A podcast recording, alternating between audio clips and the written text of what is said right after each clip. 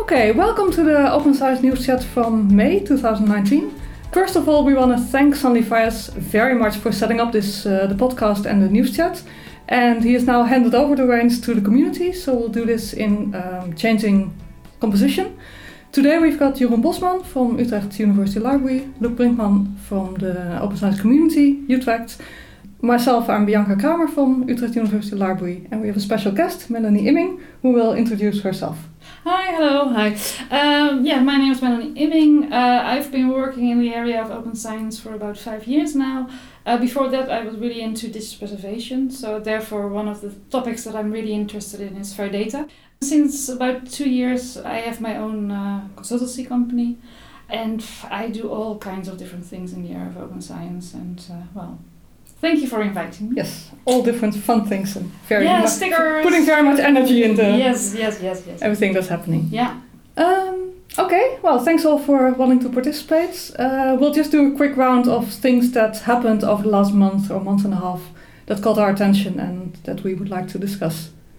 So one of the things I think that is very important and that happened in the last month is the signing of the DORA Declaration by the VSNU, so the Association of Universities, by the Royal Academy and by NWO. So they did that after a long period of thinking about it and trying how to do it. It's important. DORA Declaration is a declaration that is looking to change what researchers are evaluated on, trying to move away from evaluation on journal level and on journal brand and prestige, and moving also a little bit away from just metrics and really looking at a real impact and real contribution of research. So that's important, and there will be a lot more about that in the next few months, I think. Yeah, one of the good things about signing the DORA and the reason why it took quite some time is that different parties said, we not only want to just sign it, but we also want to already have a plan about how we're going to implement this. And I think that's really, really good. So let's see how it develops. Yeah, because it's more than just signing, it's also really living it. Yeah. Exactly, and that's why, because VSNU already signed it a couple of years ago, I think, but then they just signed it. So I think now that also NWO and Zonnebee have signed it and have committed to taking actual measures, that will be now that the major parties have signed it, they can hopefully work together to really make this a reality. Another item that is a really returning item in this news chat is Plan S for open access, so the plan of mainly European funders to speed up the transition towards open access. We are expecting in the next few weeks, we don't know exactly when, new what they call implementation guidance, so really the requirements for journals and platforms, etc. And what has happened in the meantime is that they sort of agreed with other organizations, so that's OA 2020, which is an open access network of mainly universities, and a number of organizations in the global south. That's AmeliCA in Latin America and a few others. They have agreed on their common ground, that they are working towards the same goal and sort of forming one front, although not agreeing on all the details, of course. Is there any news from the US? How people from the US respond to this? No, I haven't heard that. Plan S or Coalition S has been not very successful in convincing organizations in the US, organizations like the NIH, the medical funder, to join the coalition. Although Plan S is very widely discussed in the US, also, I would say as an inspiration, also in the context of, for instance, the University of California not renewing their deal with Elsevier for the journals. So it is constantly being discussed in the context of open access, but there's no concrete support yet. And I think the nice thing about the signing of this Common Ground Declaration from OA 2020, which is mostly representing research performing organizations like universities, and Coalition S, which is mostly representing research funding organizations, is that they really make a statement that they are working towards the same goal and sort of having the same baseline. I think that's very important to highlight that and to make that explicit. Any other thing that caught our interest? Well, this morning on Twitter, I saw that there is yet another open science community, which is the one in Groningen.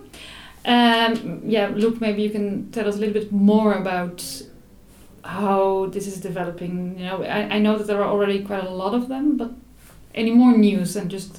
This is great. I was really happy to see that there's now also an open science community being started in Groningen. Yeah, that makes 8 now. We started in Utrecht, wow. And we have Amsterdam, Leiden, Eindhoven, Nijmegen. Rotterdam is setting up, Groningen is setting up, and I saw on Twitter that also in Maastricht now people are taking the first steps in setting up their community. So yeah, that's really great, and it's well way beyond what Anita and I expected when we started this like a little over a year ago. But it's really great to see that it is really picking up. Do you know whether they all have the same goals and the same way of working, or are they all different? Well, 3 weeks ago we had a meetup with representatives of all the communities that were active then. Unfortunately, I couldn't make it because my son was born actually on the day of the meeting, so great timing. But what I've heard is that it was a very interesting day with a lot of discussion on finding common grounds of the communities, and I think we all have similar goals, but we're also taking different perspectives and different routes to achieve these goals. But I think in the end we all want to have low threshold communities where people can learn about open science and express their concerns about open science to identify what support they need. And in general it's a really collaborative and open atmosphere in all the communities. So I'm really happy with that.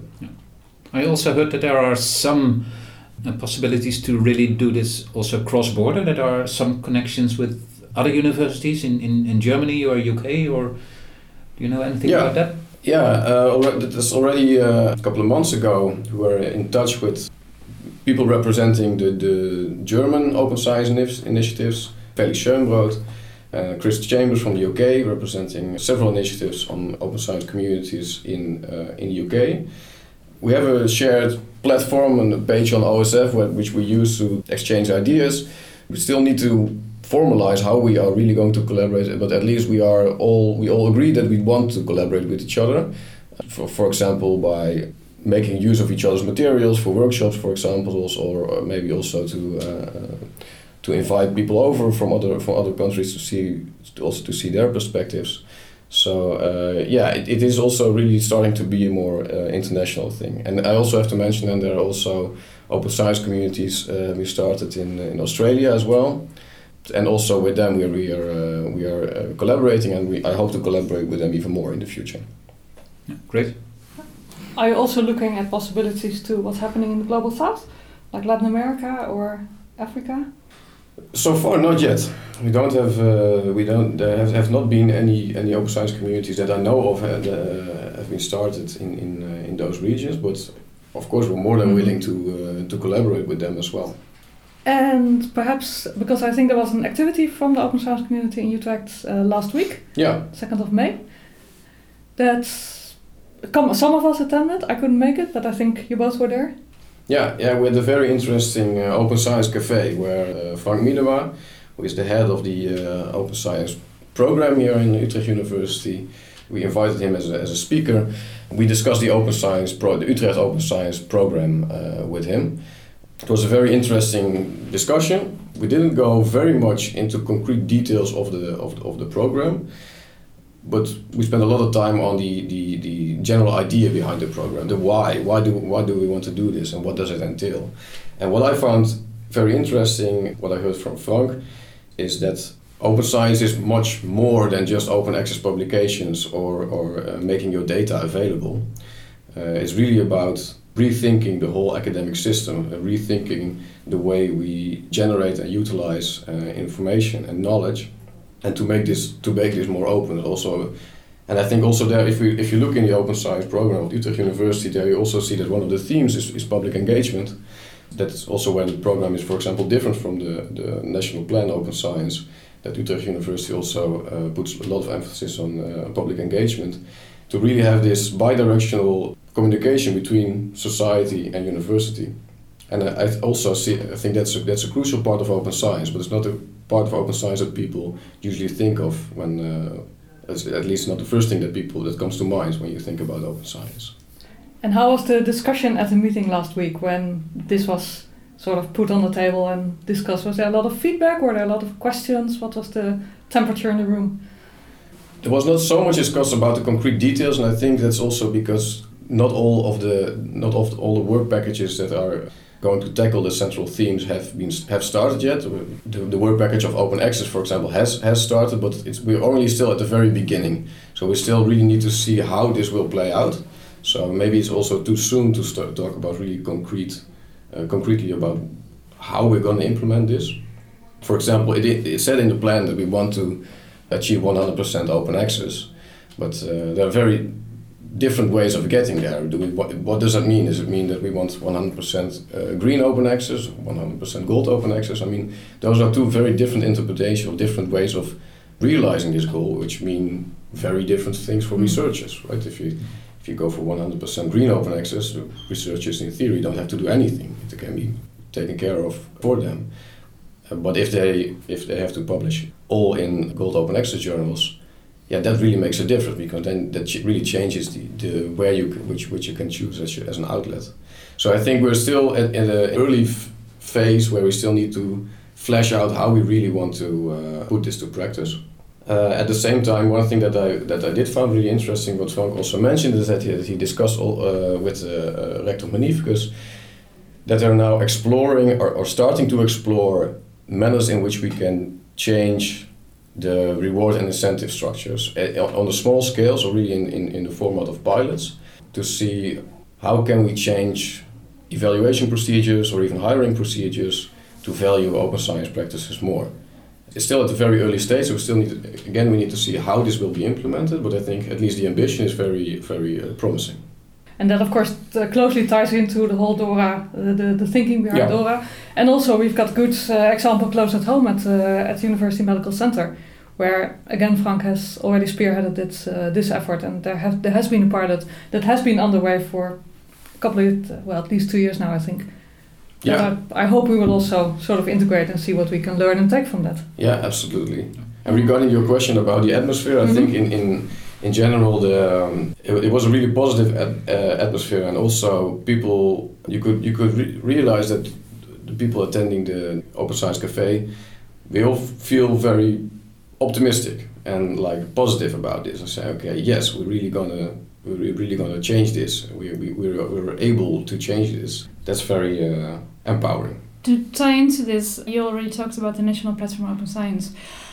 I'm involved in the National Platform, and we had a steering group meeting this week.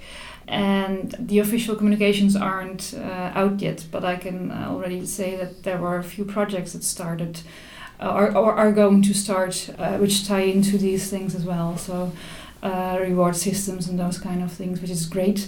And one of the things that I see, which is just something that happens this last few months, is that more and more different initiatives are tying into each other, and that you can really see, hey, you know, in Utrecht they're doing this thing, and over there they're doing it, and we should work together. So whether it's the DORA thing or whether it's this, you really see that more and more institutions are working together, and that parties like the funders and the VSNU, etc., are really working together on these things. And sometimes people ask me, you know, what's happening in the National Platform at the moment, because we're in sort of a transition phase. There isn't a lot that you can really see as happening, but all these things are discussed there. And the whole idea of, yeah, we should tackle all these problems together. And it's not a question of just focusing on open access only or focusing on engagement only. No, we have to tackle all these things in order to really get a sort of a shift in the way we work. Is really promising, and I'm really positive at the moment about these things.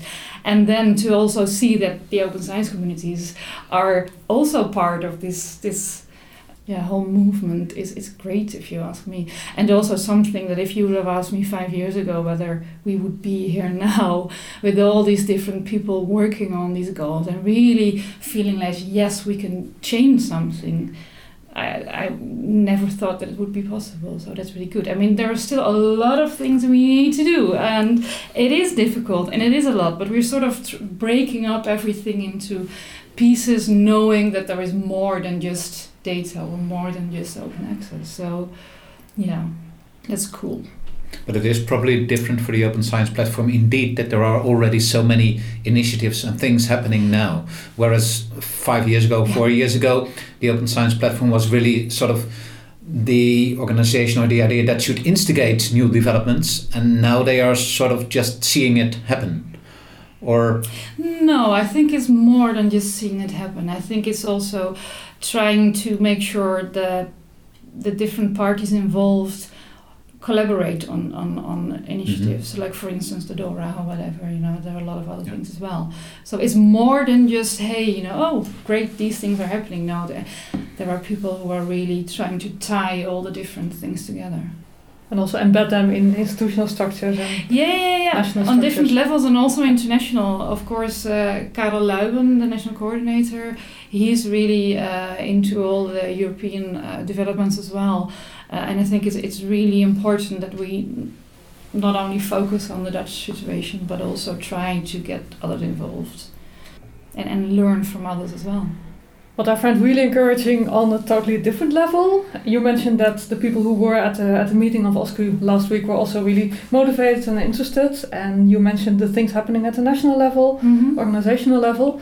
When we talk to people like Research Group, we've done a couple of introductory open science workshops now in different faculties, and people who join these workshops, they often start out maybe not apprehensive, but well, actually, yes, apprehensive sometimes, where they see open science as something that is additional, something additional that they need to do or they should do, and all kinds of barriers. And then what we do in the workshop is inventorize what things people are already doing. And then when you do this with a research group, in a research group, between all these people, what is already happening, what people are already doing, it's always very surprising also for the participants. What's already happening and what their colleagues are already doing, and you see that happening. Okay, so you do that, and how do you do that, and can you explain? They're really nice conversations, but it mostly makes clear that already a lot of it is possible and is already happening, and that's, I really like to see that.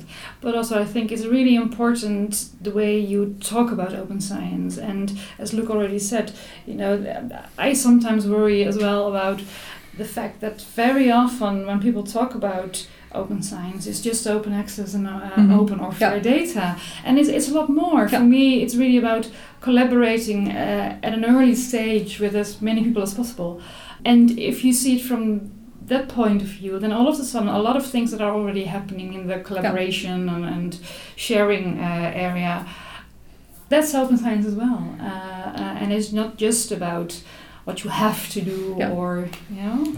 I sometimes worry about the fact that it's sort of seen as just these things, but it's a lot more. And also, if you talk with people who are really into doing things open or are starting to do certain things in their workflows as open as possible, they don't have to have a whole list of benefits or reasons why or this and this and this. No, they just feel like, hey, that's the best way to do it. And if I do it like that, I meet lots of other people, I get instant feedback, all these things. So then it's really a question of trying to change certain, sometimes little things in your workflow, and not just waiting for understanding you what to do. Or whatever. Yeah. It's really interesting that you say that. I think that in that sense, we also, I also need to be careful not to be biased in that way, that when we're organizing a meeting to talk about open science policies, of course the people that will show up are mostly the people that that see open science as a high priority. So and when you mentioned the open science workshop that you're just talking about, those are the more low threshold events where people that are also show up that have maybe only where open science is not a major issue for them, but they're just interested in it. Those are exactly the kind of people that we want to reach with the open science community.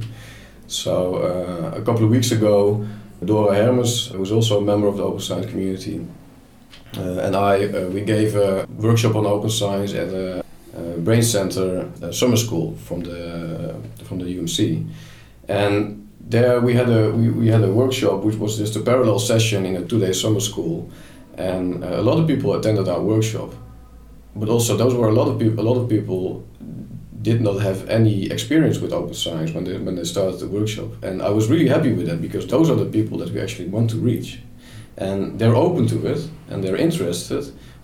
Almost nobody had ever heard of Plan S or had experience with working with the open science framework, so we had a very nice workshop with small assignments to set up a GitHub account, set up a project page on the open science framework. This was very much neuroscience related, so we had some specific neuroscience-y open science assignments in there. The materials is available. Maybe you can put them in. We can put them in the comments of this news chat. But I'm more and more convinced that these kind of events are super important. That we should really not only talk with the people that are already very much interested in open science and very much for whom open science is really top a priority, but to really focus on the people for which it's not top priority, but for those are not the people that will travel to come to a certain workshop. You really have to go to them and talk to them within their departments. And I think for that, Jeroen, I think you recently also did a workshop at a national conference for geoscientists, where you also went to them at their conference. Yes, that's always quite difficult when you go to topical conferences to try to have a discussion or even a meeting or let alone having a real track on open science. But we did have a session on open science, which was very nice that this was really at a national conference of geoscientists. Although, and this was interesting, this actually we started with 1.5 hours. In the end, it became 1 hour. But because the keynote speaker took more time, this session was reduced to 30 minutes for two people. So I was left with 15 minutes. So, but I managed to put it in and still really have a very interesting discussion with the people in the room on actual practices, on things that people do, and that's nice. And that's for me also the interesting thing about open science, that you can really do it just in practice, or you can be interested in the bigger picture. Ideally, both, of course. And I'm talking about the bigger picture. One very interesting thing that I listened to just 2 weeks ago, we put it in the notes, was a program on BBC Radio 4, and it was called The Great Science Publishing Scandal. So this really puts anything about publishing and open access and things. There's a lot of discussion about profits and power and prestige in publishing. That was really discussed there. So that's the bigger picture. And that's also nice to have when you're just practicing open science yourself, to see that bigger picture, and that's very very recommended to listen to. One other thing that I passed by this month was a new option from Creative Commons. So that's the organization that's producing open licenses to share information. They introduced on their website sort of a relaunch of what they had a search functionality for openly licensed material that you can easily reuse in whatever you are creating yourself. For now, it's limited to images. So if you're looking for open images to reuse, you can go there. But I asked them, and they do want to broaden it to all kinds of other materials as well. Yeah, those things are just so helpful. Because very often, when you're working on open science or whatever, you really want to practice open science yourself as well, of course. And one of the things that people are always struggling with is, okay, I want to license my presentation, for instance, CC BY, but then you don't have the proper materials. And these websites can really help you with doing things the way you think is the right way to go about. And it's helpful in a way that if you can do these things yourself very easily, then it's not too difficult to take yet another step towards working more open. So it sounds like a really small thing, but very often these things are so helpful. Yeah. And also they show that, again, that there are so many little things that you can do. Yeah. It also illustrates that there is not one way to do open science, and it's not an all or nothing thing. Yeah. There are so many things you can tune, even if you decide for yourself that there are certain things you cannot do or cannot do yet, or are too difficult, or too barriers are too high at the moment. There's still other things you can try out and do. I was reminded when we were discussing this, there was a blog post a while ago, I have to look up which one, that really criticized the open science movement, if you want to call it, for being too prescriptive, for projecting the image that you have to be all out open science or otherwise it's no good. And I really, it almost hurts me that people perceive the way open science is talked about like that. If there's something I want to emphasize always is that it's not an all or nothing game. You can do different things. You don't have to do, there's not one way to do it right. There are many different things that you can do and small steps you can take. I totally agree. Yeah. Perhaps just one, I don't know whether it's a final tip. We're probably rounding off right now, but one tip that I can give people, if you like this podcast, this Open Science News Chat, if you want to find out what's going on in the field of open science, just do a search in Twitter. That's what I do all the time. Just when you're on the train and feeling bored, just go to Twitter and do the search on open science, and then you see what people are talking about, and that's big things and small things all mashed up, and that's interesting because it's very, very concrete and gives you a lot of ideas. And one thing also very, very practical. The thing that I saw is that the Foster Project is closing. It has run for about 6 years now, and it's all about open science training materials. And that's also a really great platform to find all kinds of info about open science that you can also reuse. It's all openly licensed. So that's also just like the Creative Commons website. That's really a good place to go if you need some input on open science. And this was an European project? It was a large European project. Yeah. Great, let's put the link in the notes. Yeah, sure. Perhaps one other thing for if you want to know more, if you want to listen to more podcasts. There will be at the moment, at the time we're speaking, next week there'll be a workshop about the University Commons, sort of building on what has been discussed in the previous the Road to Open Science podcast series that preceded this news chat, where we also talked about commons and about the role of a university in governance and decision making, and who actually gets to make these decisions, and what can be the role of academics. We're going to explore that more in a workshop next week, where we'll discuss some practical use cases around library budgets, for instance, and around publish and perish culture, and what different ways could be to organize that, and who has a say in this, and who decides. And there will be a podcast made specifically about this workshop, so we'll link to that. We'll link them reciprocally. So if you want to listen more, then there'll be something up very soon that's a bit more focused again on the commons idea. Okay, I think that's all for today. So I want to thank everyone for contributing, and hopefully we can keep this going for a monthly news chat.